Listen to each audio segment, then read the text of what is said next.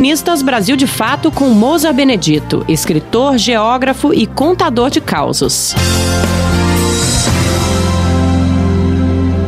Nas eleições para prefeitos e vereadores de 2020 no Brasil inteiro, um monte de candidatos tinham no nome registrado para concorrer um cargo policial ou militar. É delegado fulano, capitão Beltrano, por aí.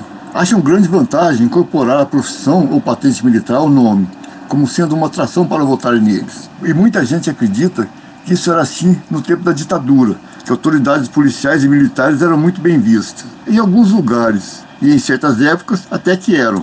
Mas com o tempo, vendo os descalabros e os abusos da ditadura, a corrupção das tais autoridades, que não era menor do que a dos civis, cada vez mais tornava-se um fator negativo identificar-se como um policial ou militar.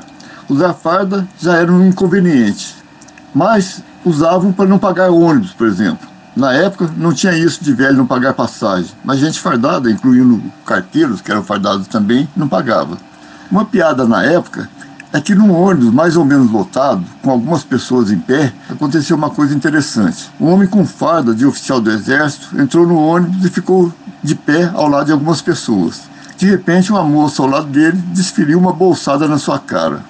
Aí um rapaz que estava com ela mandou-lhe um soco no rosto. Em seguida, um velho deu-lhe um chute na canela. Um sujeito que estava sentado levantou-se e também deu uns tapas no oficial.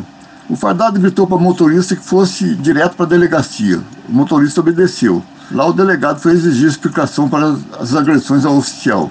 Ele passou a mão em mim, disse a moça. Na verdade, ela disse em que parte do corpo ele lhe passou a mão, mas não vou contar aqui. O delegado olhou para o rapaz que lhe deu o soco. E você? Por que deu um soco nele? Ela é minha noiva, respondeu o rapaz. E o senhor, por que chutou a canela dele? Perguntou ao velho. Ela é minha filha, respondeu o homem. Por fim, o delegado perguntou ao último agressor. Você estava sentado e não tinha nada a ver com isso. Por que agrediu o militar? O sujeito coçou o queixo e falou. E todo mundo batendo num cara fardado e achei que a ditadura tinha caído. Você ouviu o escritor Musa Benedito, geógrafo e contador de causos.